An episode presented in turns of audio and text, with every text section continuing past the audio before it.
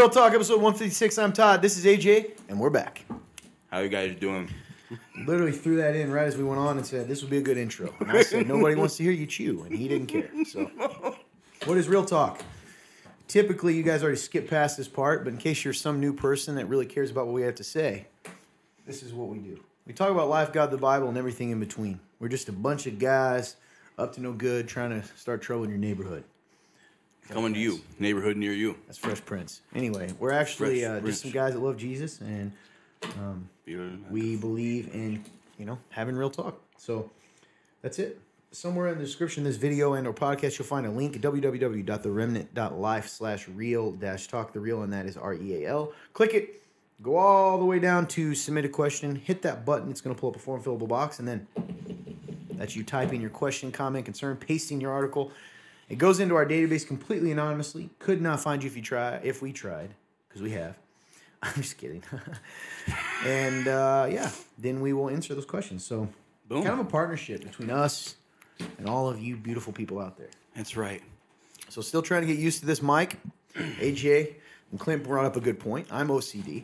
And then AJ... I made a terrible mistake. Yeah, you moved it. You touched it. I did. So. I touched it. I moved it a little bit. Like, you know what? Maybe he'll like it a little, you know, maybe over this way, you know? Hey, that's okay. So that's it, man. That's the gist of it. Yes, sir. Typically, we talk about our lives a little bit. Mm-hmm. I think, you know, people get bored of that. We'll try it. You guys get bored of our lives? Yeah, they're not going to answer us. You don't like to listen to our lives? I don't even like to listen to our lives. I'm just kidding. So, how's your life? Well, now I feel like I don't want to share anymore. No, man, I said ours. Mm. Let's see, man. I'm doing okay. I had a lot of, like, I've been deeper in thought lately, and it's cool because you guys have challenged me for a long time in this, and I've kind of went in spurts, and I've had times where I'm doing good at it, and then I just kind of go off the deep end. But I've been on social media less, like I've been on my phone like less overall, and it's helped me with conversations again. So like, yeah, I've been more in whatever it's called, involved, and like I just feel like I'm a lot more engaged now. That's the word. In conversation, which is cool, and like I can actually like feel my mind is starting to get back to like, hey, like I'm actually thinking about what they're saying, and like I am adding on to the conversation. I'm not just like a wall, you know. I'm not a wall that they're just like throwing stuff at, you know. So that's really nice. And I think it's really opened my eyes even to just deeper thinking as far as like life and, you know, my friends' lives and like what they're going through, what I'm going through, you know. And it's just cool, man. So that's encouraging. And in that deeper thinking, you know, I've just been thinking a lot about like why I do the things that I do, even though if I know whether maybe I know it's not the right thing to do, or the opposite, which is I know the right thing to do and I don't do it. And then, you know, it just reminds me of Paul, man. And I don't know, it's something that maybe we have to wrestle with for our entire lives, you know, until we get to go ask God directly, like, man, like, what, why could I not do these things, even though I really did want to, you know? I don't know. And it's made me think about sin a lot, like, as far as, like, what it really is. I think sometimes I haven't really thought about what sin really is, like you put it so well, like, how it's, like, it is infected, like, we are infected with it, and, like, we try so hard to fill our lives with, like, we try to fill the gaps of our lives with things that we think are going to help that, and it doesn't. It just, it's empty still. Mm. So, I don't know, man.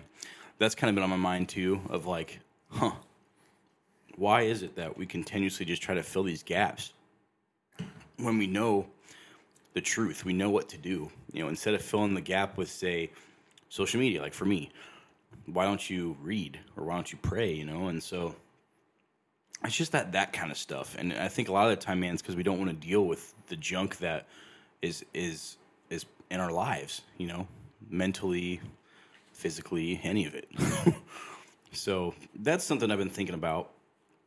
And I've just been thinking about God's creation, like all of us, this world, man. And like, it's interesting that I could look at something, right? So, like, I think I texted you yesterday, and I used, like, the ocean as an example. You know, I could look at the ocean, like, that is so beautiful, and I can see God. I can see God in the ocean, and how, like, you know, how it works. Like, it works perfectly. You know, and, like, it's just what a crazy design. But then other people could be like, I am terrified of the ocean because someone drowned that I loved, you know? And it's just like, huh, it's interesting how God's creation can be so beautiful but yet so ugly to somebody else. And then it made me think of, like, people. How so? Like, how people can... You can look at somebody and be like, man, like, I see so much good in them. And then others can be like, I see nothing good in them. And it's like, wow. Like, I don't know, man. It's just weird. So, I don't know. I don't really have, like, a conclusion to those thoughts. It's just, like, that's just kind of what's been on my mind, dude. Like, what does that mean? Like, what do I do with that? I don't know. Like, it makes me think about, like, how do I treat people? Or, like, how do I treat situations? Do I look for the good in it? Do I look for the beauty? Or do I just kind of, like, look for, like, how gross it is? Or, like, how it sucks? Or, you know? So, yeah, I'd say... That's kind of been a couple of things that have been on my mind. As far as, like, personally, you know, I had my first pretty big day at the old local Bob. Oh, yeah.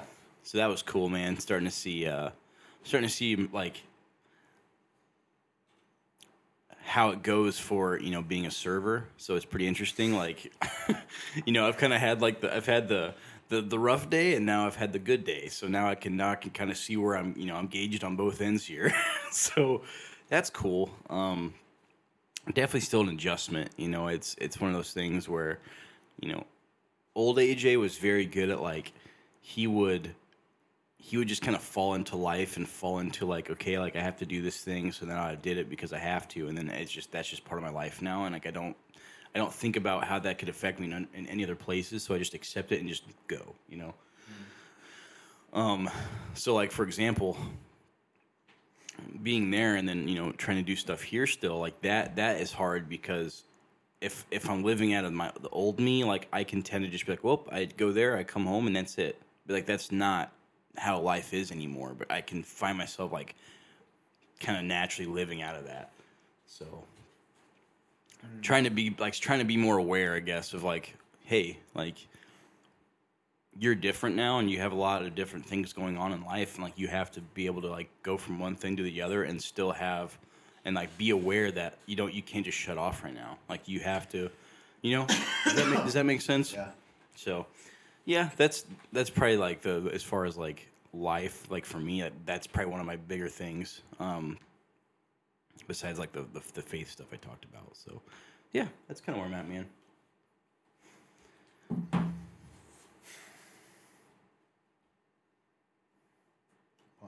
Yeah. I like the...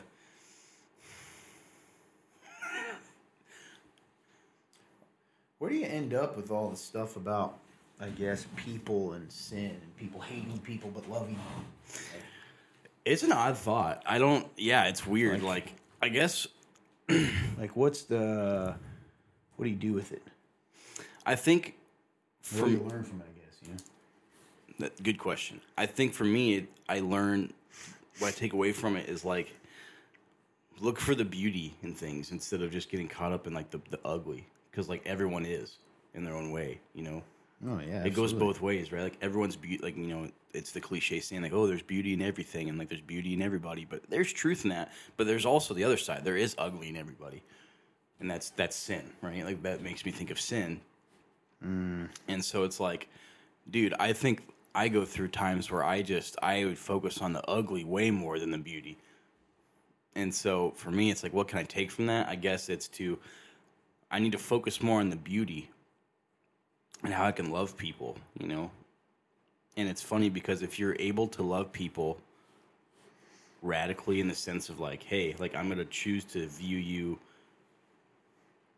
by your beauty and not your ugly, I can help with the ugly because I can still see you even if you're acting out of your ugly, you know? Hmm. Like, I can still see your true value even if you're not acting like it in that moment.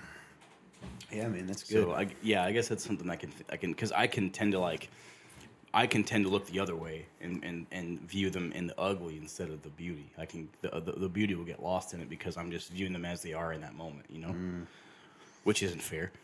So I think that's pretty common, probably most people. I know I do that at times for sure. Yep. People.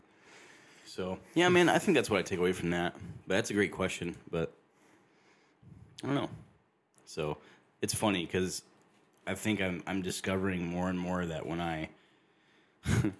I am off my phone and like I'm not just like being blinded by just infinite scrolling, like my mind is thinking of like real things. Yes, and so it's funny because I'm also feel like I have to get back into like a.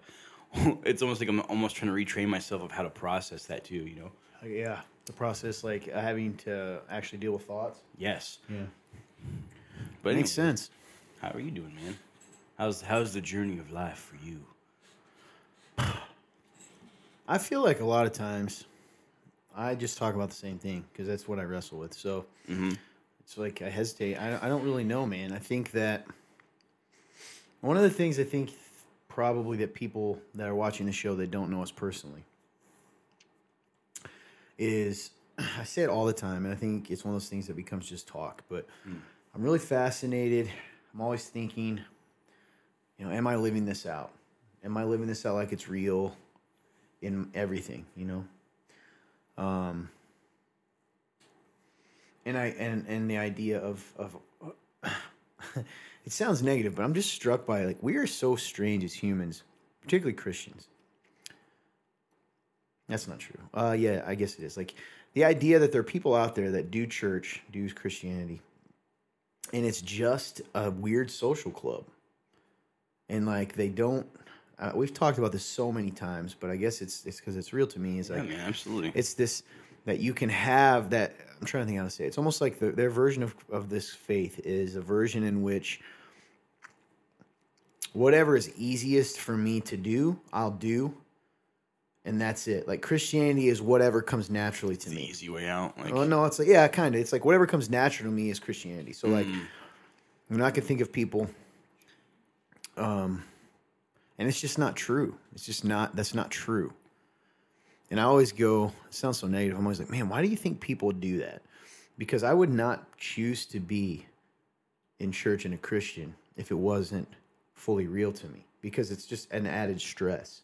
That sounds crazy, right? You know what I'm saying? Yeah, because you're kind of, I feel like if you're in Christianity and for like, but not for the right reasons, it is a game in a way, because you're having to like put up like a, like I feel like you have to play the game if you're not really in. Yeah, but I don't even think these people are intentionally doing it. I don't think they're playing the game. I think that it just becomes a thing you do, in which case it becomes this weird expectation. So, like, I think there's people we both know. I know there's a guy I know, you know, married guy.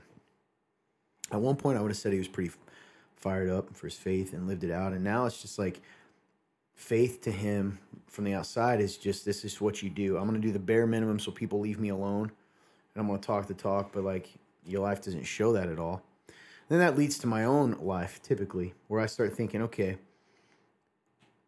am I content just because I know that it's real? And since I know people play that game, clearly I'm not playing that game, but I am, you know, and there's certain areas of my life in which I'm not being obedient, and I'm not.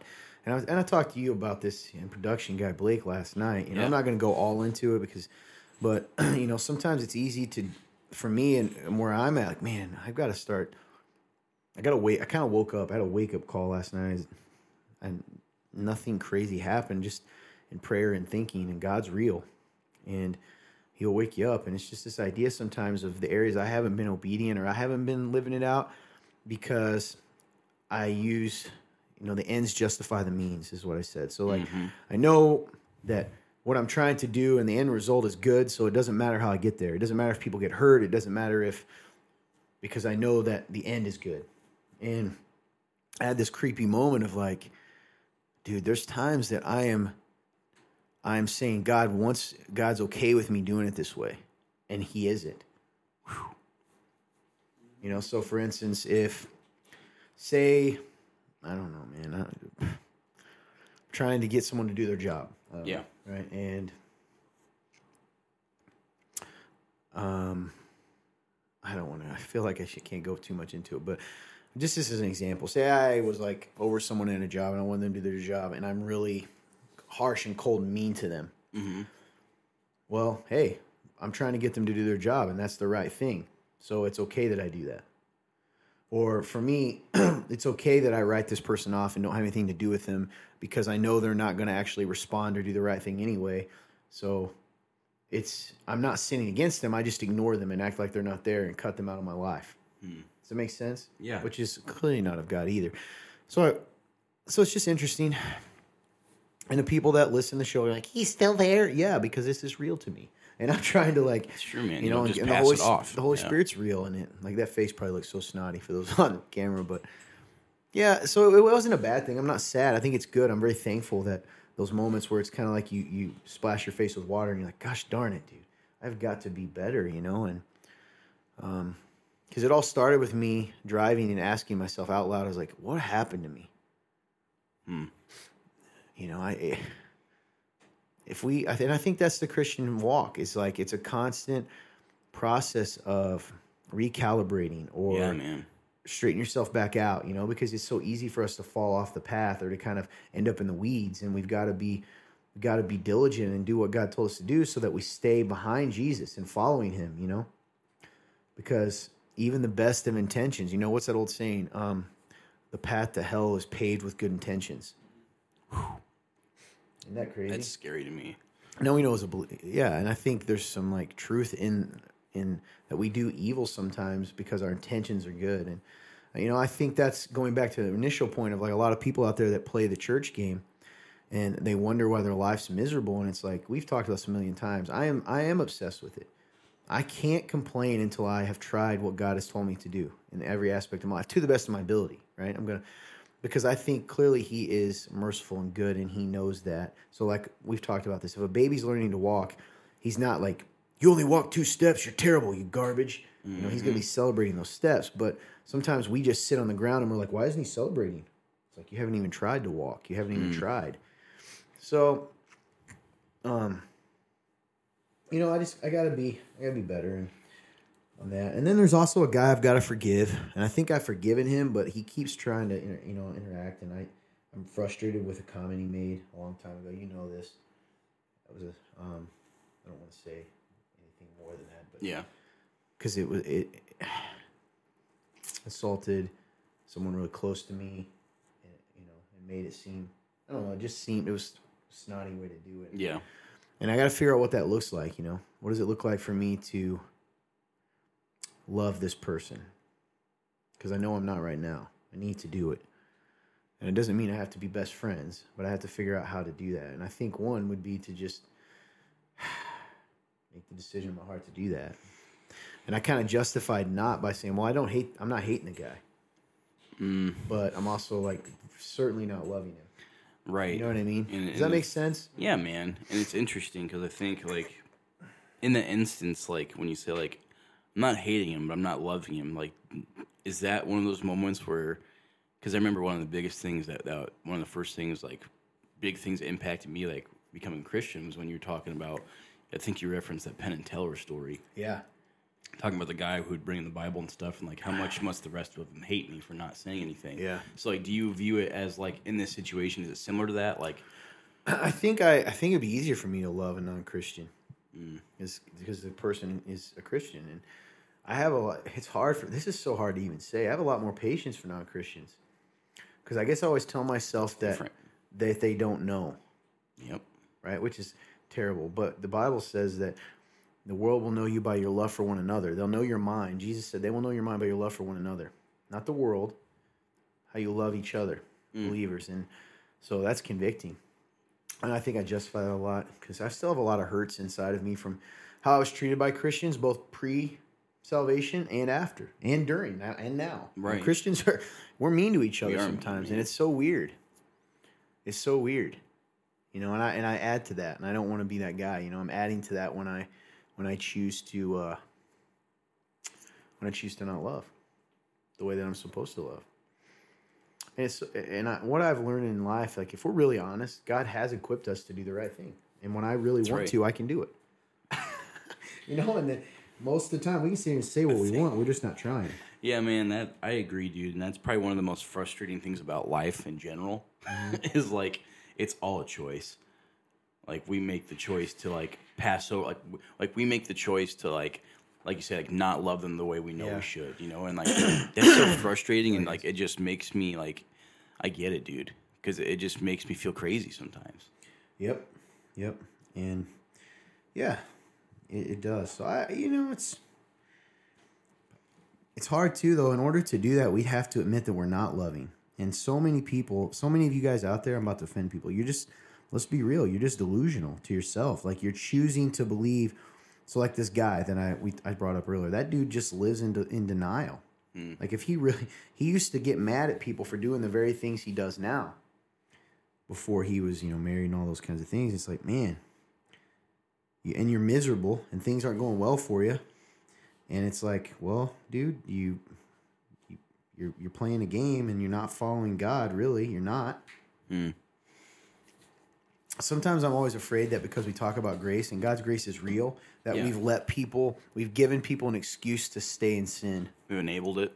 Well, we give them an excuse to stay in sin because we tell them that, well, grace covers everything. So then they're just like, okay, cool. It doesn't matter what I do, and it's like. Well, Paul actually talks about that. And so, do we sin all the more? And the answer, of course not. How can one who has died to sin continue in it? It's powerful. And it sucks. But even in this conversation, like a lot of times when we're in this conversation, it's like, I don't know, it starts with me. And I think, do you start with you? Do you start with you when you think? I don't know. I don't know if we do a lot of times. That's how you change the culture. And everybody, like every Christian, that's why I almost don't want to talk about it, because every Christian in the world will agree with what we're saying. There's not a Christian who would say that that's not true. But yet, it's kind of the same thing as when you read the Bible. We always naturally assume we're the ones standing with Jesus, condemning the Pharisees, and the truth is we are the Pharisees. Like in the story, like you're never with Jesus in the story. You're not teaching. You're being taught. Excuse me. You know what I'm saying? Oh, yeah. And like... we are the sinners. We are not... Yes. Like... hey, man, yeah, those stinking sinners. It's like, no, man, like, he's talking to you. He's talking to Todd. Mm-hmm. And I think that, I don't know, man. So, but you know what? Beauty of it is that God does continue to teach us that, and God teaches me and doesn't leave me there. I'm so thankful for the moments that he gently is like, hey, man, you got to wake up right now. You got to, like, see some reality. So, really, I don't know. That's probably bored a lot of people. No, man. I don't flesh, think so. Like real, just live. Okay, that is real, but just live stuff. I'm tired all the time. I gotta start sleeping. I really do. I know. I really do. Because I've recognized that, like, even though I can function, I'm not functioning well. And I'm just sort of treading water, and a lot of changes in my life in the last year. You know this, you guys. And I it's so flipping humbling and angering that I have not been able to do the normal Todd thing, where I just put my head down. And I just get on that treadmill until I die, right? Like, and I'm realizing that I just cannot outrun. I can't just force my way through this. Yeah, you're on your knees running right now. Yeah, I gotta. That's actually happened to me before. I gotta actually do some. I gotta sleep, man. I gotta figure out life. I gotta rest. I gotta like take. Update on the weight loss thing. So that's going well. Lost. This is a quick change subject, but I brought it up a few weeks ago. That's 7 pounds. Thought I lost 10, put a couple more on. So, still walking every single day. It's awesome, dude. 500 calories on top of my workout. So you're a monster, dude. It is and isn't, man. Because you when you work that hard, sometimes you're like, I've worked this hard, and I've only lost 7 pounds. You know what I mean? You're like, yeah. Dude, you're a warrior, man. That is one thing that I can say. Like, dude, you are a different breed of warrior, man. That's the problem, though. I try to apply that to other areas of life and think, oh, I can just go forever. And say, no, man, you can't. You can't do it. At least not do it and be loving to people. You know what I mean? Because when I'm on a treadmill just running, I don't give a crap. Horse, right? Yeah. War horse, yeah.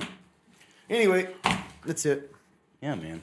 Well, I think it's really cool that, I mean, I appreciate you sharing. Like, I don't care if you think people are tuning out, man. I always love listening to you speak, because even I don't care if it's on the same things, man. You're right. It's because life and the things that happen to us, and like the things that we think about and process through, like it isn't just a one and done thing, man. Like, if you think that's how life is, you're wrong. Like, and you're like, it's like you said, you're living in a delusion. Like, so I appreciate you speaking into that, dude. And like, I don't care if I've listened to it once or 300 times, dude. It's good. I love it. Well, I mean, it's just where I'm really at. Yeah. Like, I'm not, you want me to be real. That's where I'm at. Exactly. Yeah. And like, I appreciate you doing it, man. So thank you.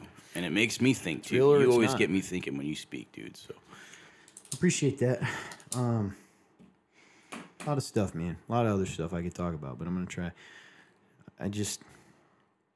Because if I started talking about church, you know, where we're our church, mm-hmm. Such a weird thing, man. You know, so many people, so easy to get jaded because there's so many people that are hurting that if they would just do what they're supposed to do, or just talk even. Like, there's just some, I guess I'll say we all crazy, man. There's just some crazy folks out there. We're all crazy. Yeah. In our own little way. Well, definitely loony, 100%. Yeah. All right, well, moving on. Questions. Number one. It's so funny that you chose to answer this question. I did not think you would choose this. Does God love Satan? So, yeah, that is weird. Usually I would give these to you. Hey, I like it, man. Weird. Lobbed it up for you. I'm going to try to dunk it. All right, okay. Here we go. So, does God love Satan? I believe God does love Satan. You know, he was God made Satan, so I would imagine that he does love him. I would say he is severely... it's kind of like the idea of like how like don't hate the person, hate the sin sort of thing. That's kind of what I think about, but it's a different scale though. I just can't think of how to put it. God is, but you know, angels are not made in God's image. Oof, that is true. And when God says to love your enemy, He's talking about interpersonal relationships with us as His creation. Mm-hmm. I would say my thoughts are I get the heart behind it. Great question. I do not think God loves Satan, and here's the thing. From a human perspective, well, I don't understand. You gotta understand, God, the enemy's rejection of God was so blatant and so like he is the antithesis. The end is already done. He would not repent if he could. He is literally the embodiment of hate and pride and evil. He is trying to destroy God's creation, His sons and daughters. God does not love Satan, and for us to love Satan is to love the opposite of God. Is to hate God. Because think of it this way, if God can't be in relationship with sin, okay, how can he do that with Satan? Huh? Because he's the bottom of that. You know what I'm saying? Yeah. So you gotta, you know, you're viewing Satan. We tend to like view the enemy as a person. He is not a person. He is a created being, but he's not made in God's image. Nowhere are we commanded to love angels. It doesn't mean, you know, so it's like, from a human perspective, is it worse for a child? You know, a child may walk away from, like a baby may like hit your nose when they're a baby or hit you or cry, right? And you're patient because they don't know and they're learning.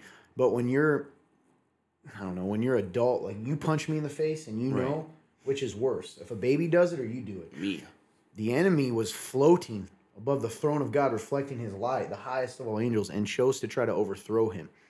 He knew the truth and fully rejected it. And then decided, instead of ever even, there's no desire to come back. There is, I'm going to wage war against, He can't beat the Creator, so I'm going to try to destroy His creation. He even says that in Revelation. Right? The beast, the dragon, that knows he can't get Jesus, so I'm going to go down here and try to destroy His people. So I don't think God loves Satan. He can't. How can He love sin? We know that God hates sin, right? Because that's really good, man. Because I didn't even think about it in the idea of like, because for us, Jesus bridged that gap and restored relationships. So why that makes sense to me now? Thank you. And who tempted His creation? Mm-hmm. So yeah, that's really my thoughts on it. Huh. Yeah, because you're right. I think initially I was viewing it from he's a person. Which is not true at all. And not made in the image of God. That one's kind of one that I remember when I realized it kind of blew my mind. Like angels that were created, but they're not created in the image of God. We don't see that anymore. Right. They're not. Huh. Yeah. Anyway. Yeah, that was awesome, man. Because I was. That's my thoughts. I think that's great because it makes me think of like That's one of those classic things where it's like, yeah, man, like that's a possibility. And it's like, hey, would God forgive the devil? I've heard someone say that if he repented, it's like he's never going to. We already know the end of the story. He would never do that. Remember, God sees everything. He's the beginning, the middle, the end. Man. You know, he has opposed him. He tried to overthrow him. He's the antithesis, the opposite of God, not in power, but in desire. Man. You know? That's really good. Because I'm going to tell you this right now. You guys got to get out of your head that this dualistic idea that I hate that picture of God and of Jesus and the devil arm wrestling. This is not an equal battlefield. That's not where we're at right now. So just something for you guys to keep in mind when you think that. Or, you know, because that's not true. That's good. All right. So moving on, I think you have a question. Yes. And the question, I believe here, we're not going to do the one article, so you're going to do the second one. Then that is... I'm a male working in a predominantly female world. I will say I'm pretty good friends with all three of you. Who are you?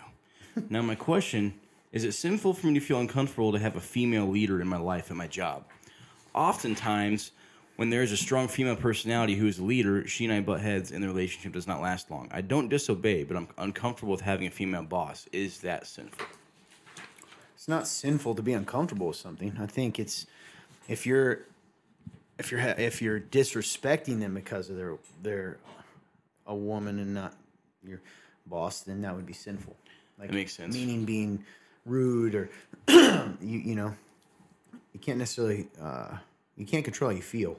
So being uncomfortable having a female boss is not a sin in of itself. You gotta ask yourself why it's so uncomfortable. I mean, to a degree, I get it in culture. I understand. You know. And depends on what your field is too, right? It'd be, no offense, I've said if I was in the NFL and had a female NFL coach, it'd be a little difficult for me to, right, to follow that. Yeah, I mean, not in my flesh, because you probably don't really know, but I mean, in other areas, it's easy. They're your boss, and one thing I've always said is like, if someone's your boss, great, it makes your life easier. They're the ones that have to deal with the weight and all that. I would say that. If it's because they disrespect you and stuff, you know, that makes sense. Different story, right? But regardless, we're to love people and, you know, respect those in authority over you to some degree, assuming they're not sinning. So it's not a sin to be uncomfortable. It could be a sin on how you act out of that. And I don't know. You didn't really say that. And maybe they're threatened by you just being a strong male. That can happen too sometimes in our culture. So I would have to know more. But in and of itself, being uncomfortable with it, no, that's not a sin. You should explore maybe why you feel uncomfortable. That's good. I like that. Anyway, that's my thoughts. Yeah. I agree, man. I think that you got to, you know, go deeper into the discomfort. There you go. Great question, though. And I empathize to a degree. I mean, you can feel uncomfortable. It could be there's women uncomfortable with men because for maybe something that happened in their past, but it's not a sin to feel that way. Nope. I would just, my question is more of a comment here from an old trader's friend. Quote, I would just like to clear the air on something. While yes, I may be a monster, would a true monster really help decorate for Valentine's Day and single-handedly decorate for the 150th episode? This emoji, where the hands up, shrug. I think not. Love you, fellas. Signed, PGB, which is production guy Blake. First of all, you did not single-handedly decorate for 150. You did have a large part in it, but it wasn't just you. Oh, so, boy. He seemed very confident it was only him. We had a truth test on this. You want to text production guy Blake? I got you. Say, Funturn says you did not do it alone. Who is telling the truth? He did not. I supplied the hot sauce. Fun. I set up the table, the chicken. Granted, the chicken and the kiddos was not always the greatest idea, but it still looked cool. Okay, so I think I already found our hole here. He is saying he decorated Clancy and I helped set the show up. Either exactly. Production guy, we love you too, man. We appreciate you. You're not a monster. You're just a traitor. I'm just kidding. We love you, man. We do miss that guy. Someday, if we ever go live again, maybe he'll come back. He's the man behind the camera on the lives. By the way, guys, if I am... I'm sorry if my volume is back and forth, up and down loud. I'm trying to still figure out with this new setup where the line is of how far back I can sit and this be comfortable. So yes. I'm going to just sit here the rest of the time. If it's quiet, at least I'll know. But I have it angled at my mouth, and I was told that if it's aimed at my mouth, it should pick it up. Yeah, it should be. So there we go. I don't need to do this, even though I want to. I should just be right. I get it. I'm the same way. I find myself like really like wanting to eat the mic. All right, question has been sent. All right. I think moving forward, we have real news, real views. Real news, real views for you. Here's some news before we get on to it. A lot of people aren't aware of this, of how close we are to a very serious, you know, without being dramatic, World War III here. And that's the real thing. Yeah, man. If you guys haven't heard, you know, there's some strong words being said and saber rattling between the U.S. and Russia over Ukraine. You know, it's funny that we're like this connected world, but a lot of people don't know what's going on. And I just saw today actually, that the U.S. is saying that our government is saying that we are taking Russia's latest actions as an invasion of Ukraine, and so we've imposed strong sanctions on them. Typically, sanctions are economic sanctions, like trade stuff, but it's still a serious step. Yeah, so, man. I mean, we're right on the doorstep, and I'm telling you, you know, we definitely pray for that, pray for peace, because we certainly don't want that. Oh, man. You know what's so crazy to me? Like when we talk about this and it's actually in like a legitimate, real sense, is I remember growing up, every once in a while people bringing up the idea of like a World War III and how people like some people like, yeah, man, it'll never happen, and some people like, oh, we'll see. I don't know what the people that say it would never happen. I don't understand why they would think that. Yeah, entirely feasible. We're dealing with humans, and like I just remember how significant World War III was. To anybody you talk to, like they're like World War III is gonna be like crazy, if and when it happens. What they say is they're like. And now it feels like it's here and it's terrifying. The saying is I don't know what will happen in World War III, but I know World War IV will be fought with sticks and stones. Mm-hmm. So. Yeah. Strange times. Just figured that let you guys know in case you didn't know. Some people probably got really anxious all of a sudden, but it's still God's in control. Clean to that. Amen, dude. All right, man. What do you want to talk about here? I would say we go with guys. Also, if I come off kind of jerky, it really I'm not mean to be. It goes back to the fact that I'm incredibly tired all the time. I'm telling you, that's what I mean by I've got to start sleeping because it's affecting my ability to be myself. So love all of you. We could go into this one because we were kind of talking. I mean, it's kind of similar. Yeah, I mean, you know what's going to happen. I know. We definitely are going to be either banned or no one's going to see this. But I mean, I'm down to do it. It is actual real news. Right. So that was my thought. Lead on, player. All right, man. Player. This is from ChristianPost.com. The headline here is. And this is a quote, bigger crime than Watergate. Trump issues statement on Durham report on Clinton campaign spying. If you don't know who Durham is, Durham is a special investigator that was actually set up before by President Trump to investigate the whole Russiagate scandal before everything went down. And because it's a long, crazy story, he's kind of outside. He has authority outside of there's not a lot people can do right now to stop him from finishing his investigation. Shadow assassin. So, that's just setting up who John Durham is. He's a special counsel who's investigating. And some stuff came out and then we'll let AJ kind of take it from here. Yeah, man. So, I guess I'll say this much and set you up. So, he had a court filing last week, actually, where he provides, quote, from the court, indisputable evidence, end quote, that... Hillary Clinton's 2016 presidential campaign spied on his campaign and presidency to, quote, develop a completely fabricated connection to Russia, end quote, which is, quote, bigger scandal than Watergate. The statement comes after Durham's team alleged that a Democrat-aligned tech executive was paid to spy on Trump's residences and the White House after he became president. Wow, which is unbelievable. I mean, that's just... Think about what he just said. It's treason. If it had, it would have been... This is unprecedented. A sitting president was spied upon. By his own people. Is what Durham is saying. Yeah. By his own people. Well, by Americans. Yeah. Exactly. It's terrifying. So, pretty crazy. And that's actually what they end up saying. even in the next little line here, is in a stronger period of time in our country, this crime would have been punishable by death. That's high treason.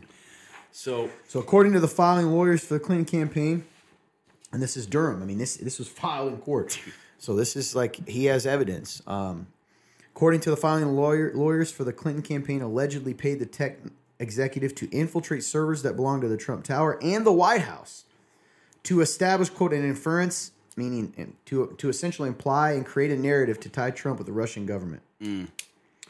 Sussman, quote, assembled and conveyed the allegations to the FBI on behalf of at least two specific clients, including one, a technology executive once at a U.S.-based internet company, and two, the Clinton campaign, the following reads.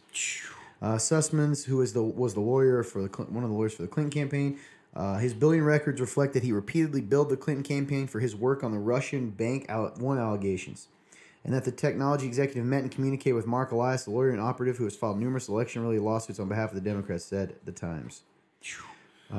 So this all comes with, you remember when the allegations against Trump, which was made up? I mean, that's a fact. It was made up. Mm-hmm. And, dude, I think what's crazy... It is wild, man. Oh, yeah. And, like, to me, what blows my mind here is that... It's interesting, real quick, too, to go with this, that Durham also said, to finish this, that, quote, there are no support for the allegations that Trump ever worked with Roe. That's not true. So on top of that not being true, now he has found evidence, he says, that... directly ties the Clinton campaign with spying on another candidate and then the sitting president of the United States. Yep. So anyway, go ahead. To me, sorry. Oh, it's okay. To me, dude, it's just crazy that when you're doing these kind of things, isn't it funny how one of the key components to these is there's always a guy like, oh, yep, there was bank statements.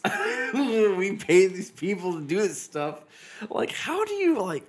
They think they're above it, man. Yeah, man. Think like, that you're above. So... Like, who's gonna investigate him? Mm-hmm. Most of the time, that's like, true, this man. Guy, you know, so it can just be in broad daylight.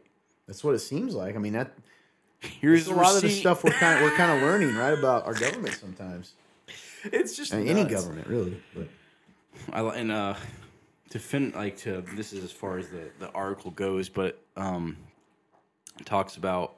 Another way they put this was that there's definitive evidence that the Clinton campaign put together a criminal enterprise to fabricate a connection between President Trump and Russia.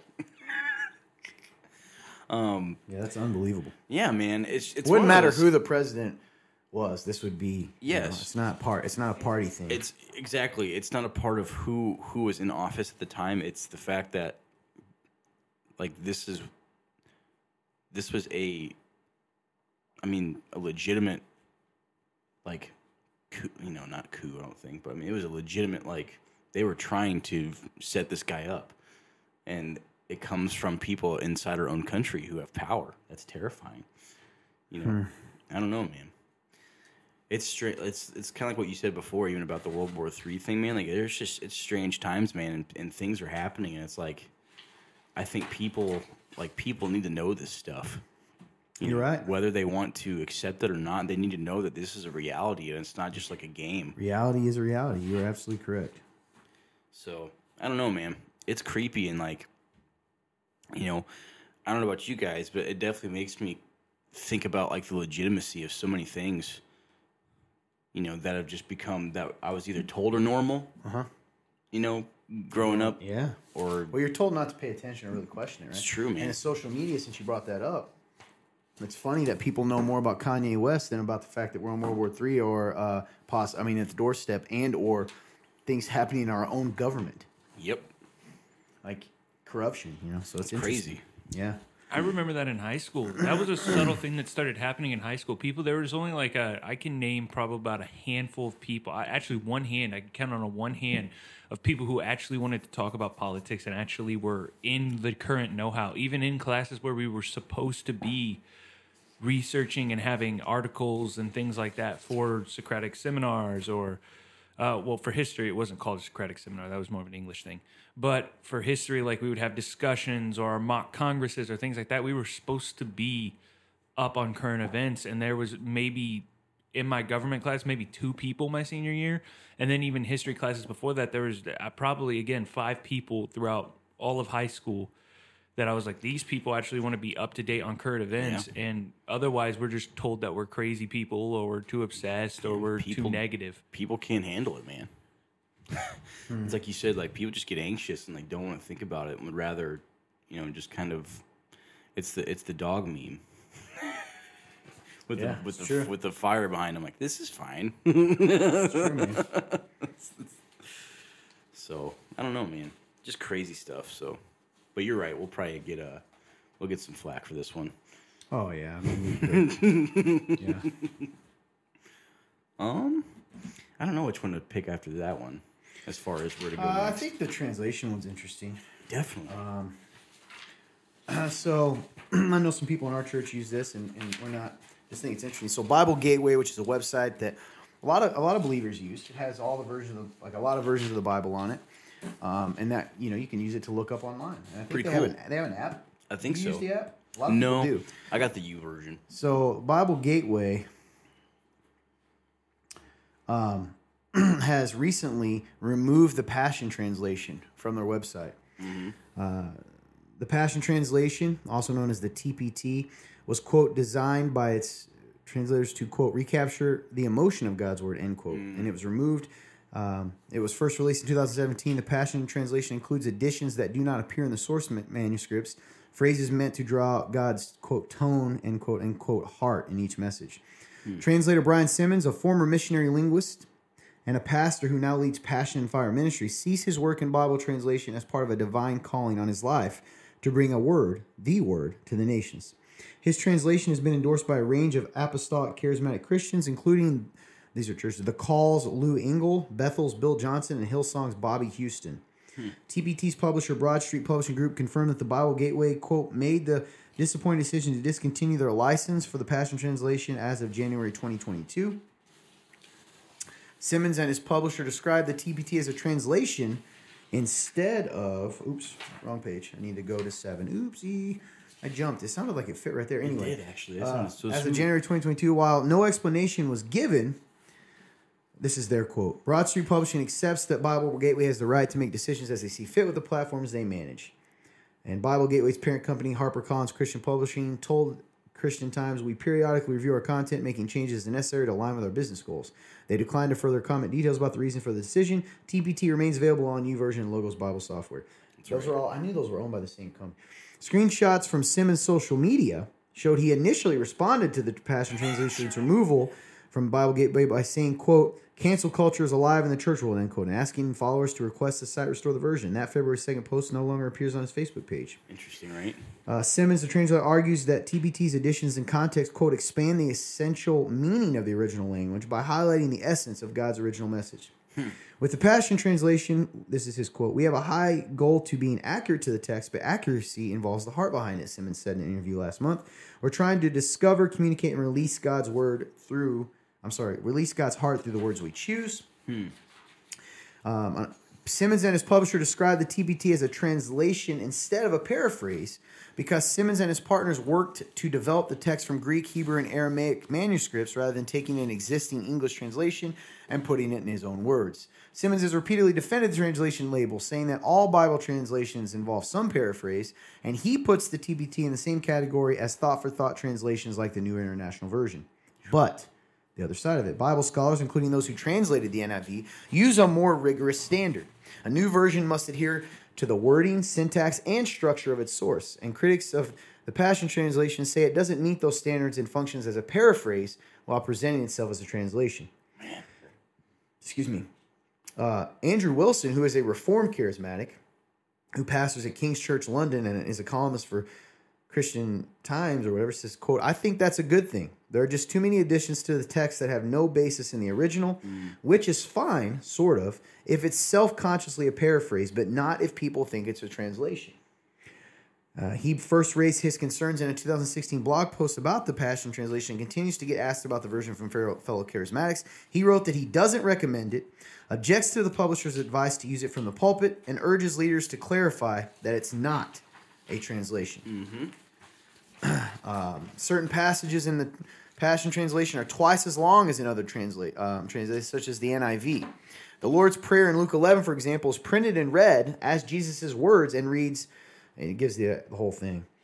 But a 2000 review in the Gospel Coalition journal, Familios, critique Simmons' translation process, specifically his overuse of, quote, double translation, which means he was bringing in multiple meanings of a word, even if it wasn't clear that wordplay was intended. It was written by a scholar in the NIV Committee on Bible Translation who worried that Simmons' own theology and favorite themes were driving his word choice. That's interesting. Yeah, it can be a little concerning. Mike Winger, Calvary Chapel trained pastor who teaches through his online ministry Bible Thinker, has drawn in over 1 million YouTube views with a series examining the Passion Translation. Bible Gateway removed the Passion Translation. Reviewing the work in more detail is a signal. He said Bible Gateway removing them is a signal to everyone that the work may have issues. He said, when you add that to the growing number of scholars, pastors, and laymen who are raising the red flag about the Passion Translation, you have a loud and simple message. The Passion Translation has enough issues that it's best to avoid it. And then he goes on to... he recruited many evangelical scholars, including Darrell Bock, Najee Gupta, Douglas Moo, and Craig Bloomberg, to critique certain passages. Gupta repeated some of his reservations to Christian Times, saying that if the Passion Translation were to appear on a site alongside established translations, it should have a warning label. One of these is not like the other. Non-academics should know that the Passion Translation does not have the backing of accredited seminaries and linguistic organizations experienced in translating work. Dang. He called out Simmons. Winger called out Simmons for bringing in large amounts of material that really have no presence in the Greek or Hebrew, and the words he's adding are particular words that are part of a hyper-charismatic signs and wonders movement, words that are about imparting and triggering and unleashing and releasing.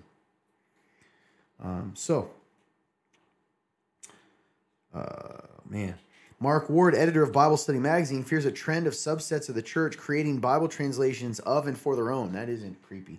In his book, Authorized, the Use and Misuse of the King James Bible, he urges against letting translations becoming tribal boundary markers. That's very interesting. As Paul said of himself and Peter and Apollos, all are yours. I hate seeing the Bible caught in Christian tugs of war, he told Christian Times. The reason Luther and Tyndale translated alone is that nooses stood ready nearby. That's no longer our problem, meaning they were about to be killed. I think the best way to promote each other's trust in our good Bible translation is to use and expect multi-denominational committee-based works. However, there is a long history of single-author Bible translations. The number of Bible resources is growing. You have digital platforms like Bible Gateway, YouVersion, and Logos.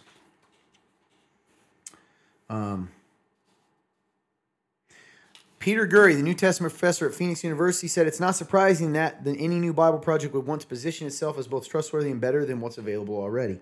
For Christians cracking open or tapping over to new translations, he suggests they consider the audience of a new resource, look for consistency within its own principles, and see how it lines up with the versions they already know.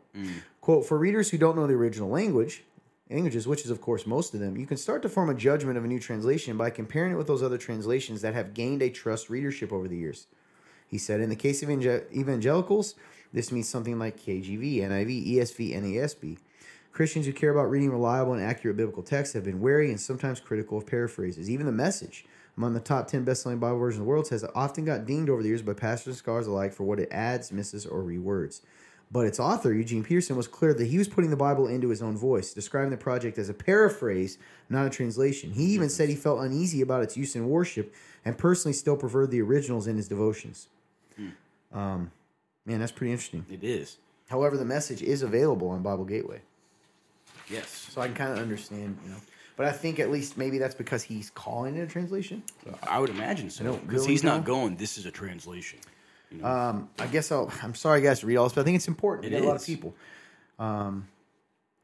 He said, once you know God's word through a standard translation, this is Ward, another I love how paraphrases can yank you out of your Bible reading and provide fresh insight into Scripture. Single author translations likewise. The one thing I've liked the most about the Passion Translation were those moments where I felt like I got to read a familiar phrase again for the first time because Simmons just put it a little differently.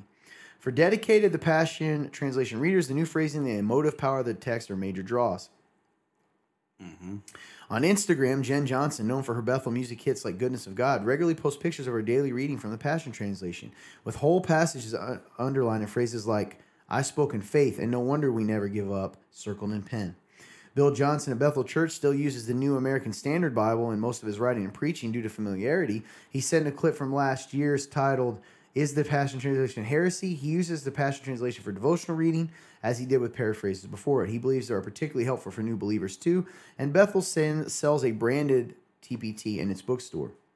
For inspiration, I love the Passion Translation, Johnson said. Every time Simmons, deviates from what could be a traditional approach to a verse, he explains it so powerfully that even if you don't agree with him, you at least understand where he's coming from.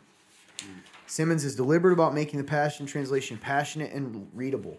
In a promotional video, he calls it, quote, a dynamic new version of the Bible that's easy to read, unlocking the mystery of God's heart, the passions he has for you, deep emotions that will evoke an overwhelming response of love as he unfolds the scripture for your eyes. He describes how he's, quote, uncovered what he sees as, quote, the love language of God that's been missing from many translations.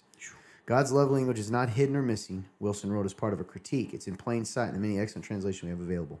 So, goes on to talk about Simmons' past as missionary and how he planted a church and Bible teaching. It says Simmons is used to facing questions about his credentials. He gets asked a lot, do you feel qualified? I say, who in the world is? My qualifications are that I was told to do this from the Lord. Whatever he tells you to do, you will meet the need you had to finish it. I agree with that in principle. Yes. That comment. So, while Simmons serves as lead translator, the Passion Translations lists 7 scholars who oversee and review his work. They're currently working on the remaining books of the Old Testament and move forward with plans to release a full Bible edition around 2027. So, he says, we believe the Passion Translation will become one of the most widely read and beloved translations in the market for years to come. Neither Bible Gateway nor YouVersion offered figures on its popularity. 5 years into publication, the Passion Translation does not currently rank among the top 25 best-selling Bibles in print. Wow. So anyway, there you go. If you're reading that, just interesting for you to know. I guess if you want to know my thoughts real quick, you've already heard me talk a bunch. I do think that I'm a little leery of it. I think it's very beautifully written. I know some people very close to me that use that. I think it's great to use if you're going to compare it with another trusted Bible translation. Yes. So, personally, I use the ESV or the HCSB, which has become the CSB. They're a little kind of in between, thought for thought. Word for word. They're closer to word for word, thought for thought, but they put it in a more readable way. So, does that mean I think it's evil or wrong or that people should be even making this a big deal? Not necessarily, but again, I'm not familiar enough to know whether the most concerning thing to me is putting in a theology that you wanted to say, if that's true. Yeah, there were some good points made about how, like, if everyone could just start making their own Bible, like, and how, like, that, how dangerous that can be. So that was interesting to me. And just, I also, the only thing that just kind of worried me was, like, why there was such a refusal to want to not say it's a direct translation. Like, why is that? Probably because he knows that's gonna affect whether people, like, read it. I got you. So, I'm not necessarily, guys, I'm being real with you. Those that watch and want to know our opinion, I'm not familiar enough with it to even give my thoughts on it. I share my concerns. I actually agree with the guy when he said, hey, I'm going to do I can't say whether God told him to do it or not. I know that God's never going to tell you to do something that contradicts his word. I'll tell you this. I don't think these scholars are making up their concerns. Like, why would they do that? Right. So I take that seriously. But again, if it's part of your devotion and you have another version to look at. Right. Absolutely. Go for that. Yeah, man. It's no different than The Message. But I've always been a fan of and a believer in, if you're going to use like a more loose translation, that you should also study and compare it with a more, word for word. Right. I guess it intrigues me that like The Message, for example, like they say, like, that's a top 10 selling Bible. Wow.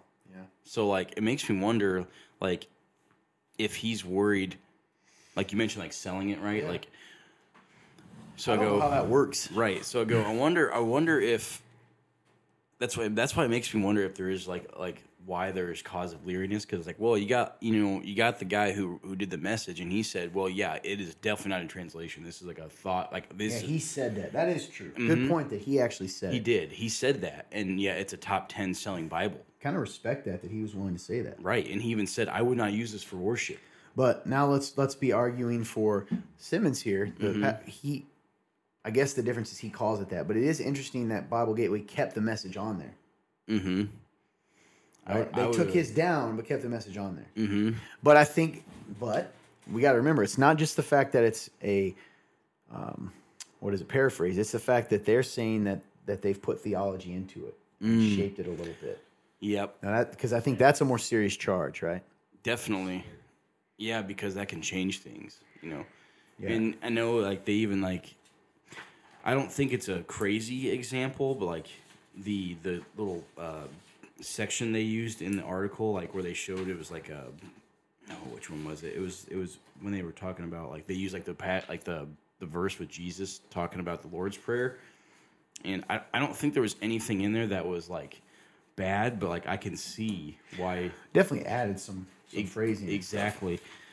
And so, for me, it seems like when people are talking about translating the Bible and putting it into different versions, like, and you've explained it before of how, like... Some people, it's like you said, like the ESV is more like it's like a direct word for word translation. Like they're taking it and putting it as close to word for word as possible. Well, it's not all. I mean, it is on that side of it. Yeah, there's more that are very like the NSV is pretty much boom, boom, boom. But go on, sorry. And so it's definitely more on that side. With that, like, and they say that's like a word for word translation. Like, I guess how can he take his work that he knows he's clearly putting? He's adding more to it from the original text. Like, how can that be considered a direct translation? You know, it's just odd. Well, I think that's his point. I think he's saying, well, I'm trying to emote the heart of it. So that, you know, and I agree with you, but I think that's what he would say. I will tell you this: is it worth arguing and tearing each other apart about? No, especially the world. Is this something important enough to have discussions about? Because especially if the charges of like certain theological pushes being in there? Yeah, I think so. You know, it's funny. Bible translations are always something that non-believers and even Christians that can mess with because, like, oh, see, it's people messing with it. It's like, you know, God's going to take care of his word, and this might be God doing that. Saying, I want to make sure my word is, you know. So don't get too caught up in that. There is no ancient book that more closely matches, the ancient manuscripts match what we have today than the Bible. That's a fact. 99.something% the same as the earliest version. It didn't change over time is the point. So nuts, it's pretty crazy. The next closest is like 12 or something nuts like that. 4, yeah, it's not even close. So God's real. Do you think that his I thought it was interesting the quote of him like talking about cancel culture. Do you think that was a valid thing or no? I can see where he's coming from in his mind. But I mean I don't think it's the same thing. It's typically cancel culture would be the other way around. You're being too strict or being too, you know, I guess that is kind of weird. So I think he deleted it. Why did he delete it? That's the thing. Right. That's the thing. So yeah, I thought that was interesting. I actually felt kind of bad reading that because sometimes I'm like, man, if someone deletes it, should we still be reading it? Like, why do we do that? You know, they try to take it back and we like throw it in their face. Makes you paranoid to ever write anything. So that's how a lot of people have been gotten by the cancel culture over the years. They'll delete something because they're like, "Ah, oh, that was not my smartest. That was a little bit stupid." But somebody has somebody saved or taken a picture of it. Next thing you know, it's over for them at least. Yeah, man. Anyway, interesting stuff. So let us know. What are your thoughts? Those of you that use the Passion Translation, tell us what you love about it. Tell us what you like about it. Tell us how you heard about it. I'm really curious how some of you heard about it because I had never heard about it until some of my close friends were using it. Yep. Like I hadn't seen an ad or anything. So would love to know how you guys have heard about it in the past. Those of you that have been using it for a while, you know who you are. I know who you are. So let us know because I will say this. I've read a few of it. It's beautifully written. Yeah. Like as far as you know, wordplay, and it's almost poetic, passionate. Yeah. Well played. All right. So. That's it. I don't have anything else today, do you? I don't think so, man. Awesome. That was really it. We love you guys. Great show today. Good job today, man. You too, man. Had a fun time. Good job, fun turn. A little more silent today, but that's because me didn't give you a chance, so I'm sorry. What do you got? Anything to say, my friend? Yes. Thank you guys so much for watching. Just going to kind of go through my business side here. If you are watching from Facebook, please like, share, and comment on this thing, and we'll see how well it goes. If you're watching from YouTube, please like the video, share the video from there. Share the YouTube link. Why not? And if you haven't already, hit the subscribe button on our channel and click the notification bell so you can get notified when we post and you can be some of the first people to watch it. Bam. We are available on Rumble. You can watch us via Rumble. Go ahead and give us a Rumble if you are. We're probably gonna be on the new social media platform too that just came out. Yeah, man. Did that just drop? Just yesterday. Oh. Well, maybe the day before I went live, but yeah, it's on right now. Dang, dude, I gotta check it out. Hop on that. That's right, man. So hey, coming soon to a platform near you, True Social. I wonder if that'll get us banned. That would be the one thing. It wasn't anything else. It was just that one thing. But yeah, love you guys. Thank you so much for listening. Awesome. Fun turn anything? All right. You know the spiel. Is that you? You're right up here. We're going to just talk about sharing. And then go ahead and share the podcast. If you listen on that, go ahead and share that everywhere. Let people see what you're watching. And then they'll come over and then they'll see it too. But if you're on something that allows you to do a review, drop a review. Give us a 5-star review. You don't have to, and leave us something written down there. You don't have to write anything crazy. Like, I mean, you can if you want. If you want to tell us how we've touched our hearts, we greatly appreciate it. We see them. They warm our hearts. They make us very, very happy. But if you want to write about your favorite college football team or your favorite type of sandwich or your favorite TV dinner or your favorite football gear that you had when you were in middle school, I don't know, whatever, what you want to write about, you could just drop that down there as well. And if you didn't like the show, we ask you to just move on down the line. And we were happy to have you while you were here, but we ask you not to leave a review because that doesn't help us out on the business inside. And we were happy to see you here. If you want to have a discussion, drop your questions down in our link. That will be in the description. And we will be more than happy to have a discussion. If you're just going to fight to not have a conversation at all, we ask you to have a great day and hope you have an amazing life and see you later. But yeah, that's all I got. Hey, I got nothing to add to that. Thank you guys so much. If you want to partner with us financially, it's a tax deductible, completely tax deductible. It goes directly into the show. You can go to www.theremnant.life/real-talk. That's REAL. We could really use your help. We don't sell a bunch of stuff, so we could use your help. Other than that, we hope you have a great day and God bless you.